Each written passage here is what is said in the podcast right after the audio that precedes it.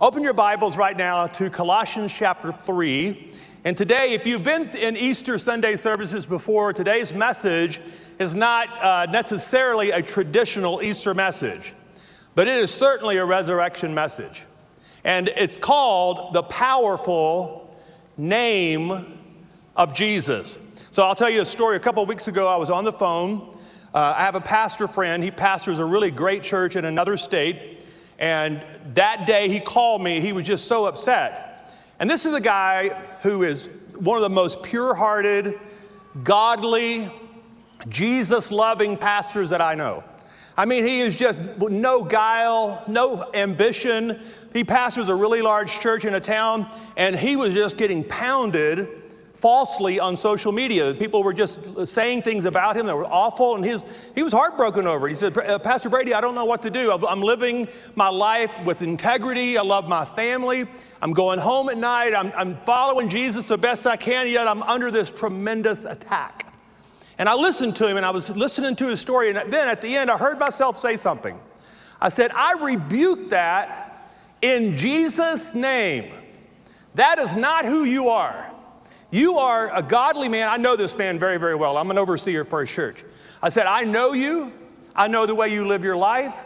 I know the way you treat your wife. I know how you father your children. I know how seriously you take the scriptures when you preach. What they're saying about you is not true, and I rebuke that in Jesus' name. Now, I, that came out of me naturally and normally. And I was wondering, why that came out of me so naturally and so normally. And I realized that for most of my life, I have been praying in the name and authority of the Lord Jesus Christ. I have discovered 35 years ago that when I pray in Jesus' name, it gives me the weight and authority of the resurrected Christ. So, where does that come from? Let me show you one scripture Colossians 3, verse 15. And this is what I prayed over my brother that day, and I pray this over you as well. Let the peace of Christ rule in your heart. Let it take up dominion, in other words. Let it be to have the final say over everything that's happening in your life. Let the peace of Christ rule in your heart. Since, as members of one body, you were called to peace. That's pretty good, isn't it? I, am actually very grateful for that. And be thankful. which is what I just said. Let the message of Christ dwell among you richly as you teach and admonish. That's what I'm doing right now. I'm teaching, admonishing.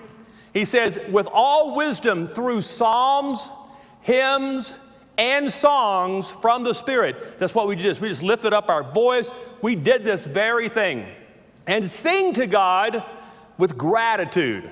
It's what I love about New Life Church. If you're new around here, we are a church with a long history, good, bad, ugly. And the fact that we're all in this room today worshiping Christ, we are very grateful because it could have gone sideways a hundred times. And the Lord has been faithful. Now, look at verse 17.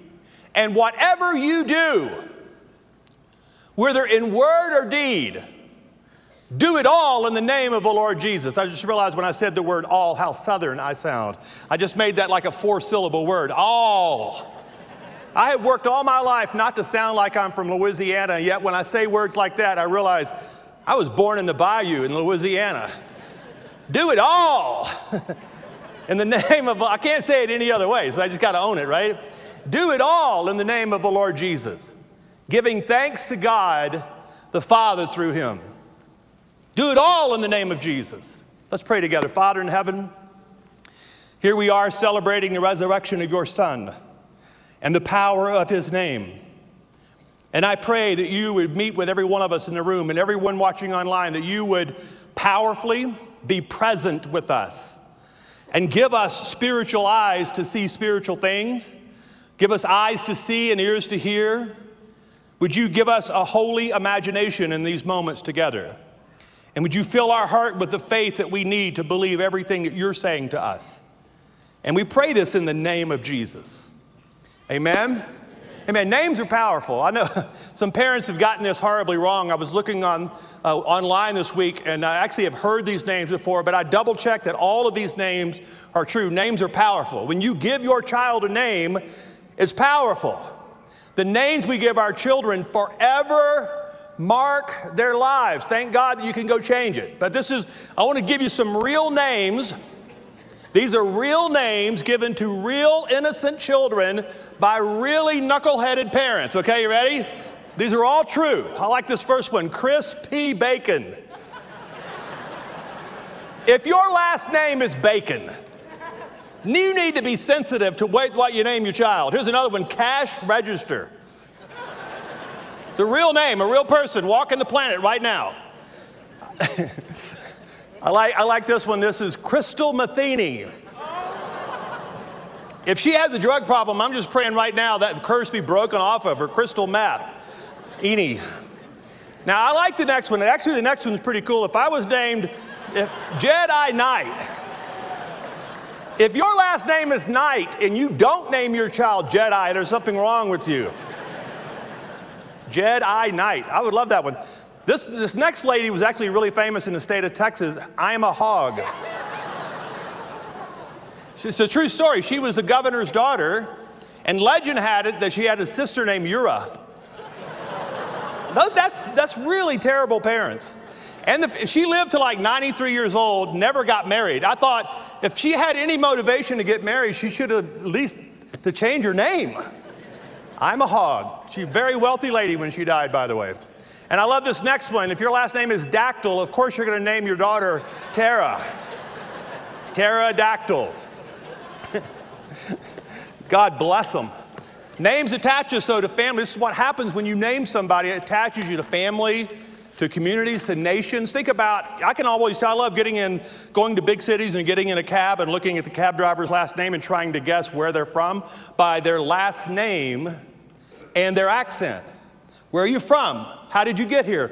I love hearing those stories because their name, you can tell when someone's from Asia, or maybe they're from Eastern Europe, or maybe they're from South America by their last name. Well, this is what happened to the followers of Jesus. After the resurrection, something happened in the lives of the disciples when they began to pray. They, they, the, the, disciples baptized in Jesus' name. It says in the book of Acts, they would take new believers and put them under the water and say, We baptize you now in the name of Jesus.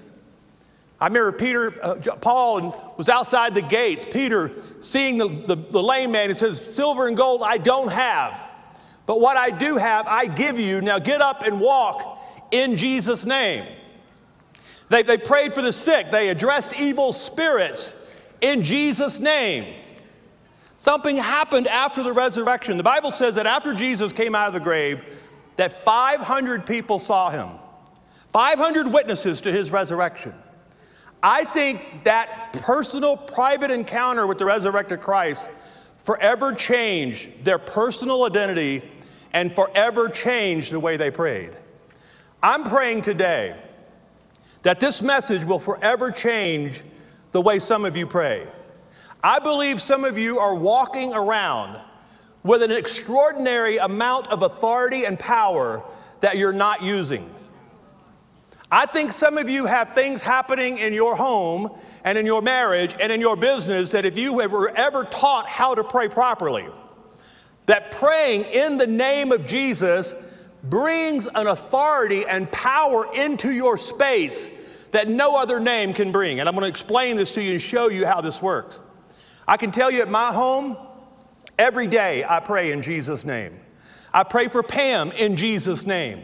I pray over my children as they walk out of my house. I pray over them sometimes as they're driving out of the driveway, and I know that they're driving on, the, on your freeways. And I want you to tell, you should say, Thank you, Pastor Brady, for praying for them. Because I say, Father, keep them between the ditches in Jesus' name. Don't let them swap paint with my neighbors in Jesus' name. We have terrible insurance, but I pray you'd protect them in Jesus' name. I pray over this church all the time. This morning, before I walked in here, I said, In Jesus' name, would you meet with every person? I pray that every person's heart would grow warm inside of them as they realize how near the good God has come to them. And I pray this in Jesus' name. Now, why? Because Jesus is alive. I'm going to show this to you in the Bible. Just stay with me. Because he's alive, his name is powerful to those who are following him. Now, where did this start? Let me show you how this started in the story of the Bible. It started actually in the Ten Commandments. In the ancient world, so think about Abraham and Moses, Isaac and Jacob.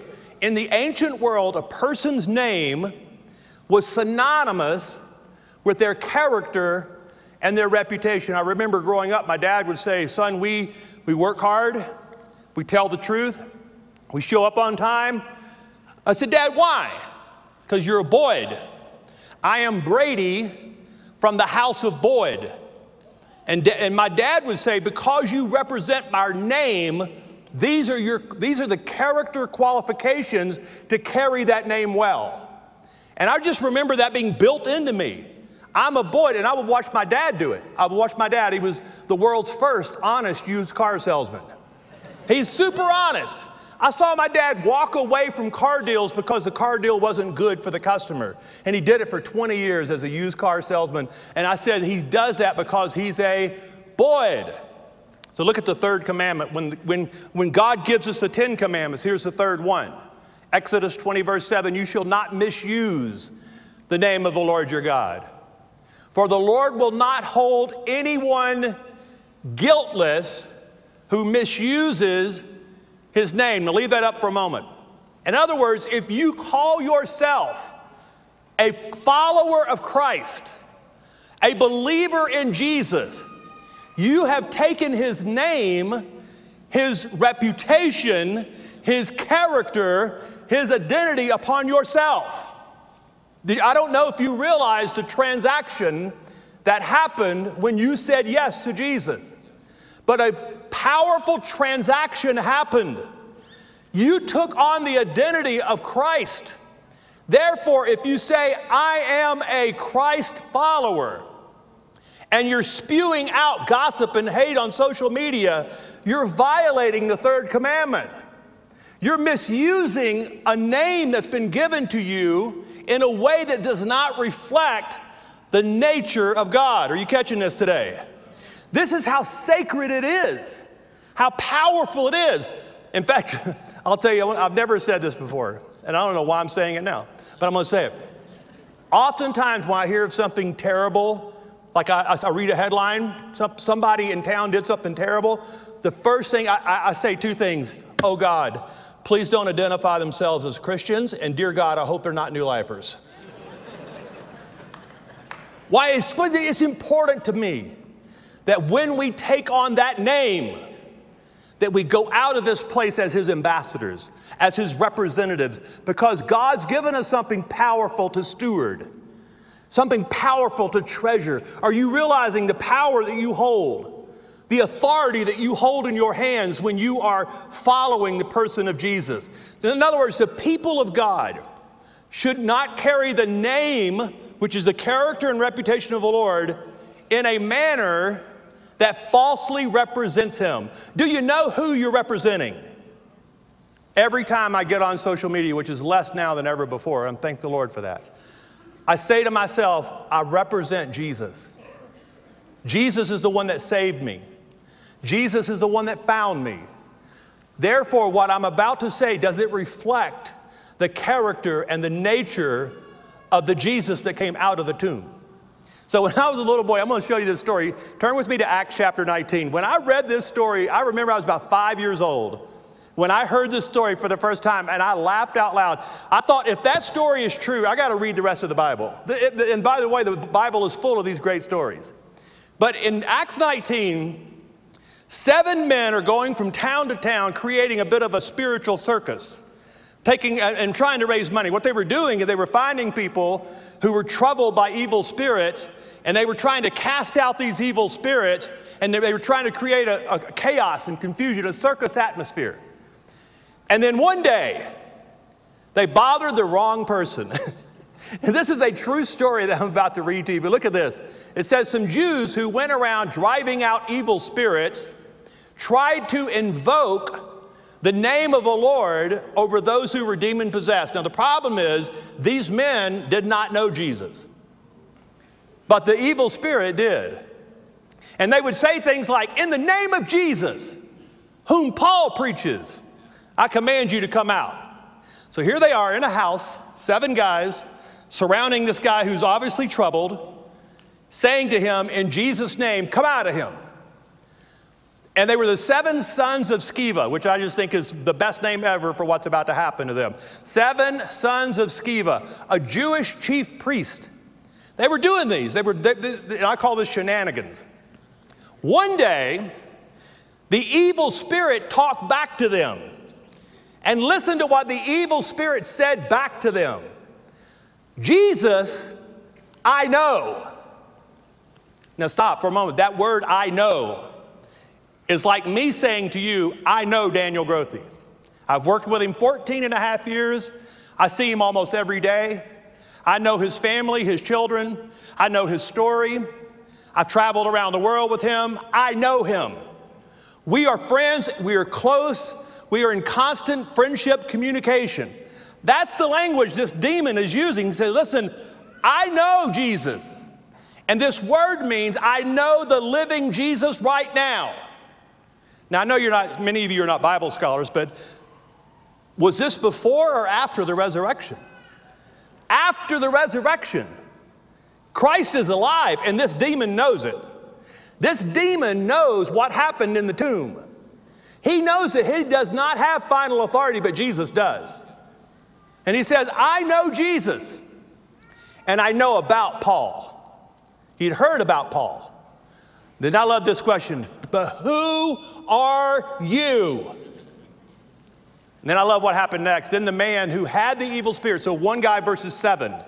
Okay, seven guys who were falsely claiming to know Jesus versus one guy filled with an evil spirit. The evil spirit jumped on them, overpowered them.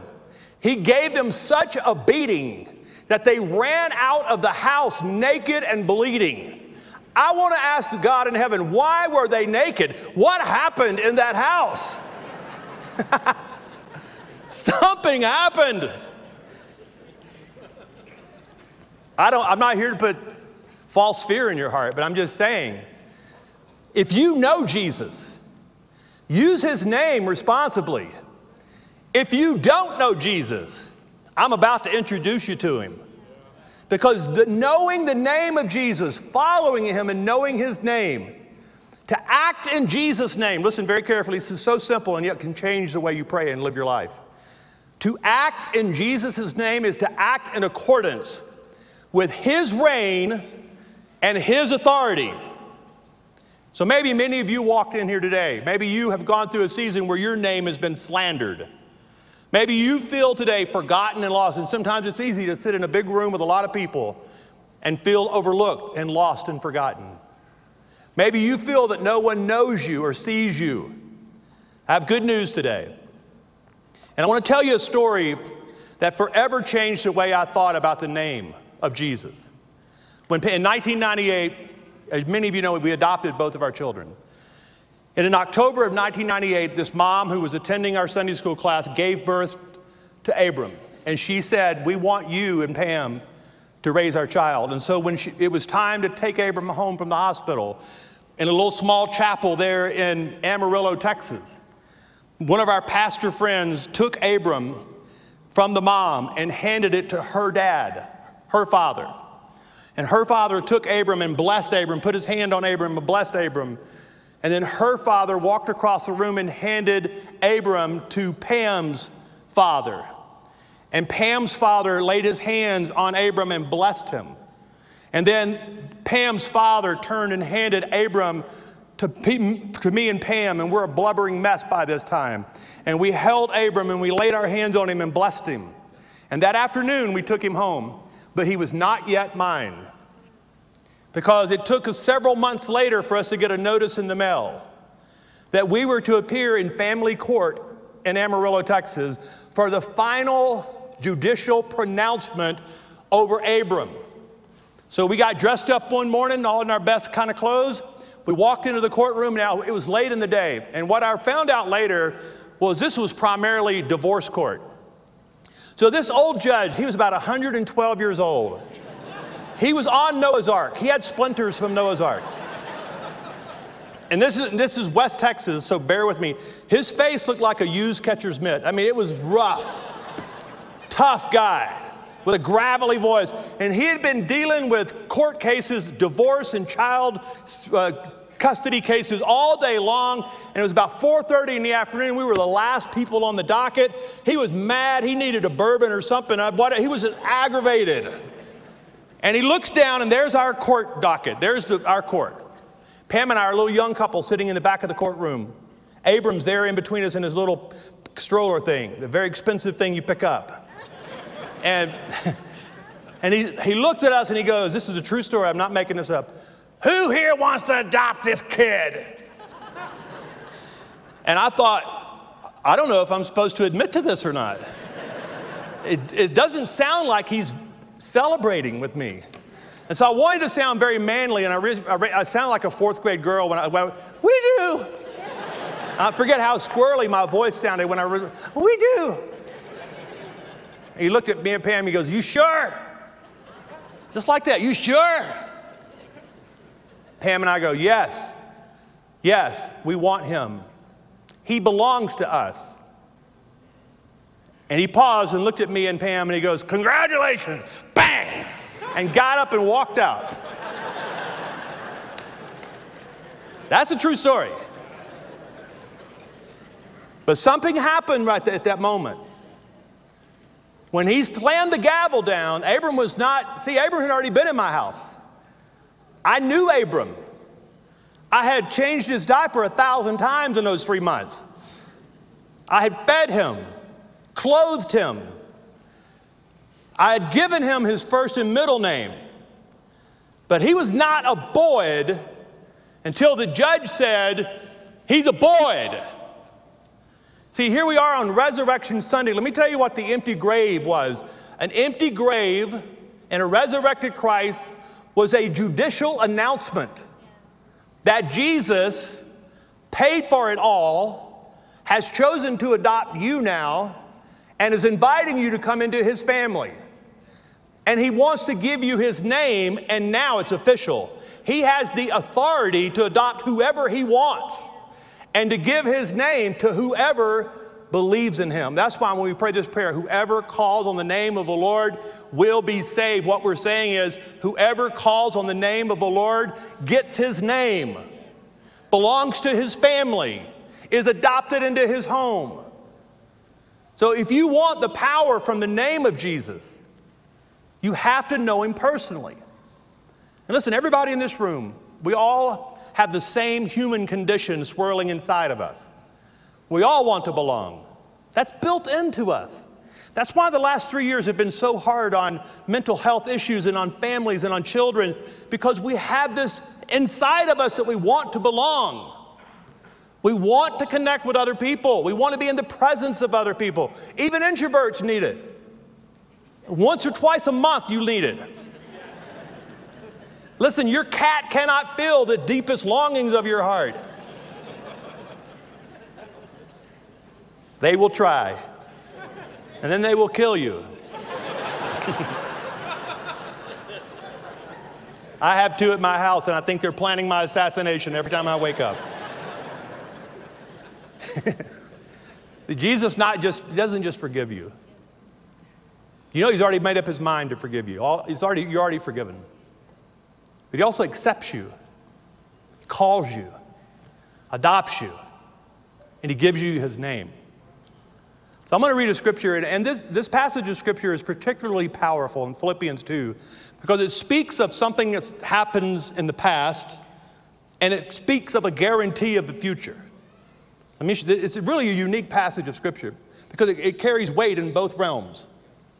Philippians 2, verse 9, therefore God exalted him this is about Jesus after the resurrection. God exalted him to the highest place and gave him the name that is above every name.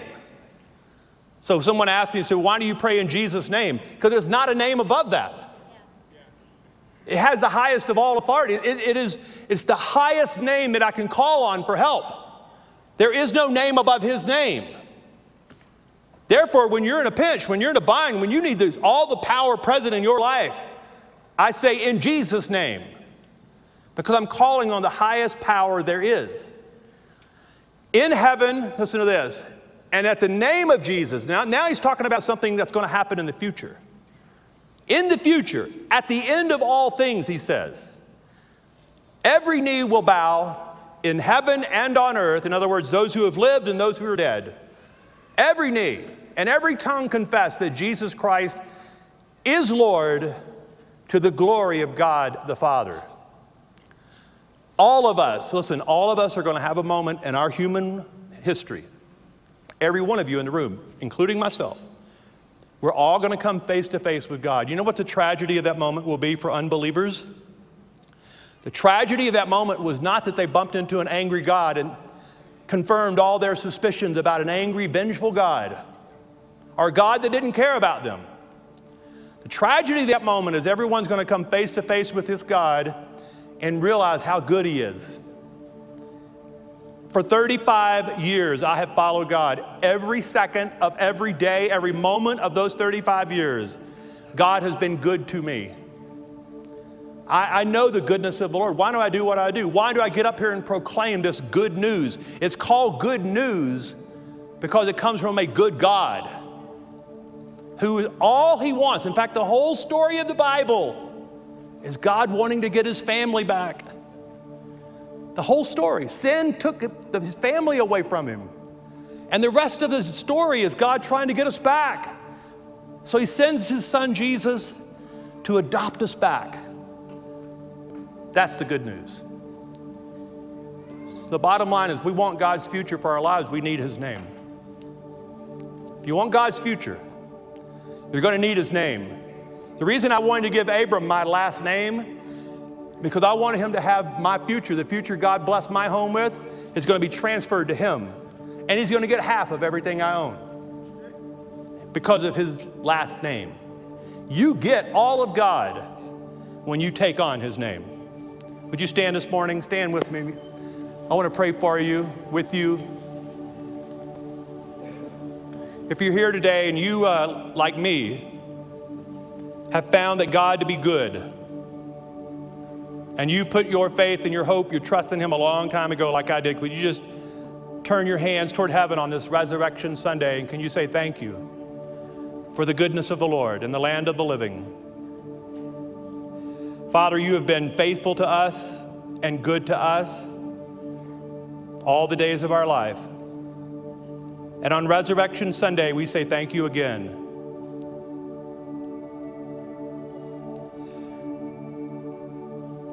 And I'm believing there's some of you that want to call on the name of the Lord today.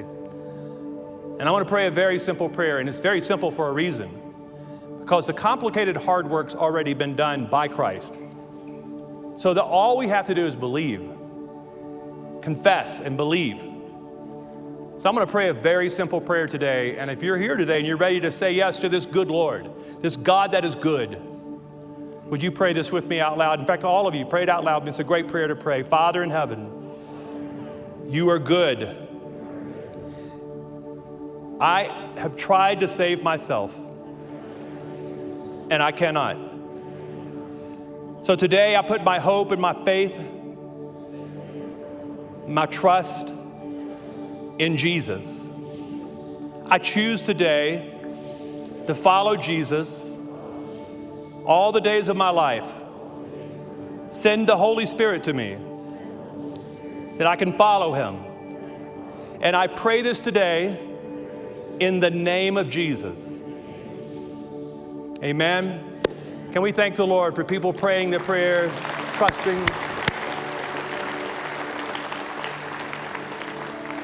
I left, I left a couple of minutes because I want to hear a story from Pastor Daniel in just a moment. But I want you to sing this song. This is one of my favorite resurrection songs. And I want you to pray this over yourself. Maybe it's been a long time since you prayed in Jesus' name.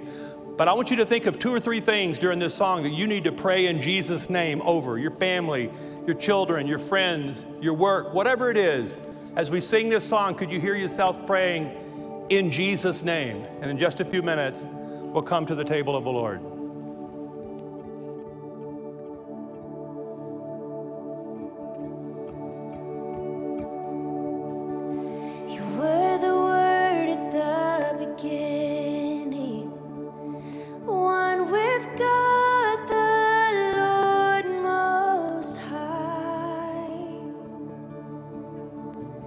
hidden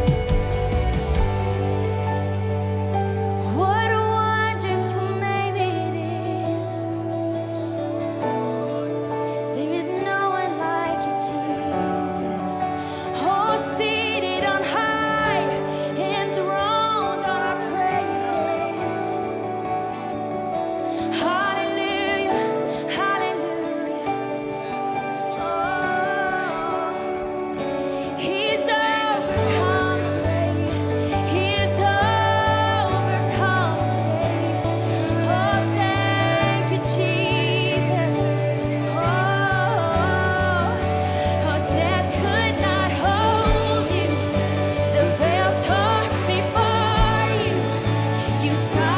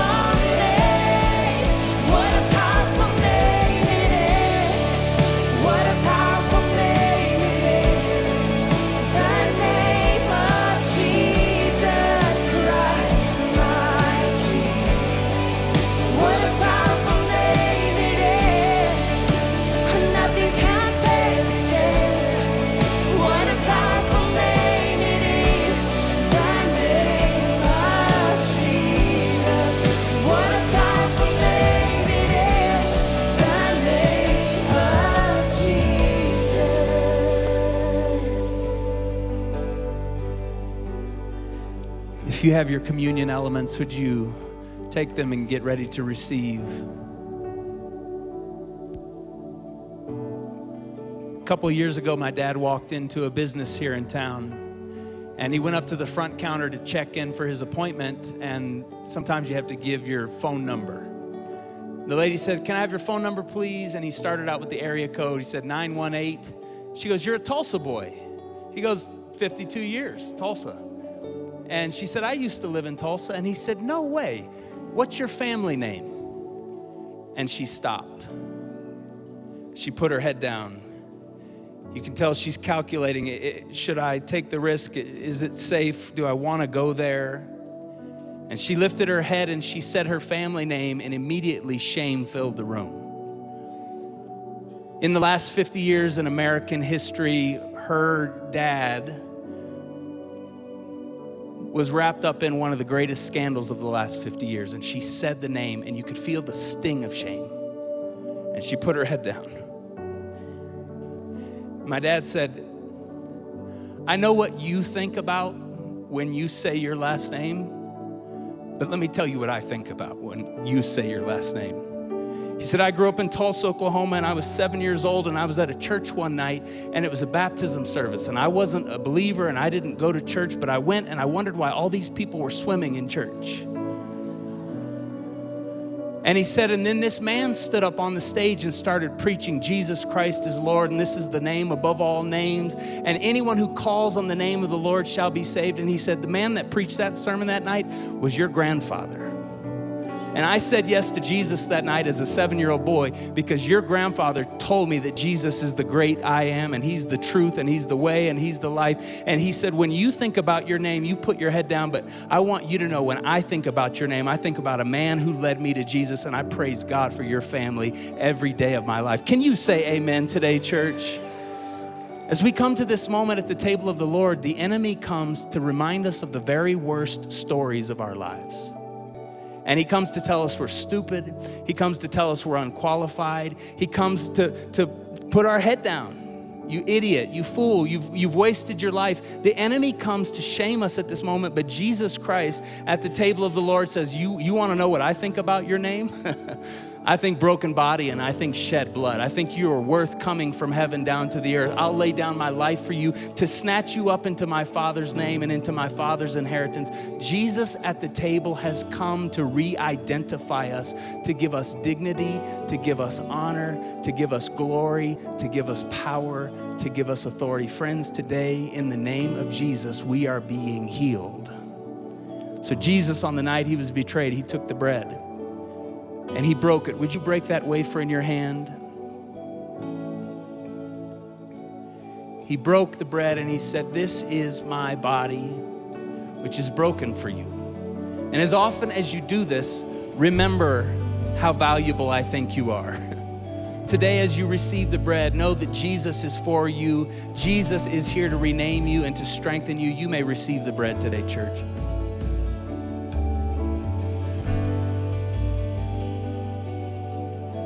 On the same night, he took the cup of wine. He said, This cup is the new covenant given in my blood, and it's given for the remission of all of your sins. Today, Jesus is here to cleanse us, to forgive us, to make us new, and to give us joy with this cup. You may receive the forgiveness that Jesus has.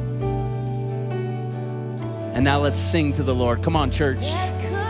Let's go for it.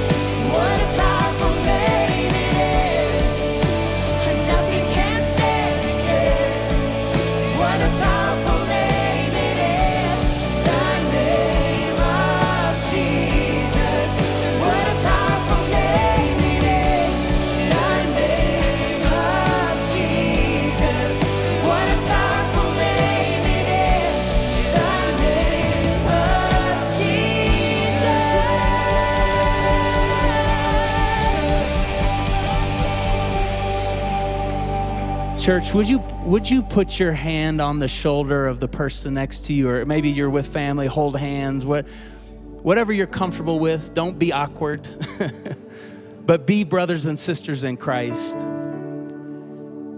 For those of you today who are carrying weakness, fear, pain, I pray that the strength of God would uphold you. I pray that the power of the Spirit would fill you and renew you today. I pray that God would give you strength to carry the cross that He's given you to carry today and that you would not do it alone. Lord, I pray that you would rebuke all loneliness today that you'd fill us with that familial hope, that family strength. Lord, I pray the blessing of God over my friends today. I pray that you would bless them and keep them, that you'd make your face to shine upon them and be gracious to them. Lord, would you lift your countenance upon them today and grant them peace in the name of the Father and the Son and the Holy Spirit and all God's people said. Can we give God thanks for what He's done here today? Beautiful Easter Sunday. Real quick, two things, two things before you race out, before you go get the ham cut up and all that stuff. I want to invite our prayer team to come down. If any of you have extended prayer needs, we would love to agree with you. And this Thursday night, our new Alpha course opens up. It's an eight week stretch. If you've got questions about faith or know others that do, this is a great roundtable conversation, share meals together, pray, talk. So if you want to get signed up for Alpha, you can go by the table. Now go from here today in God's grace and peace. So much love.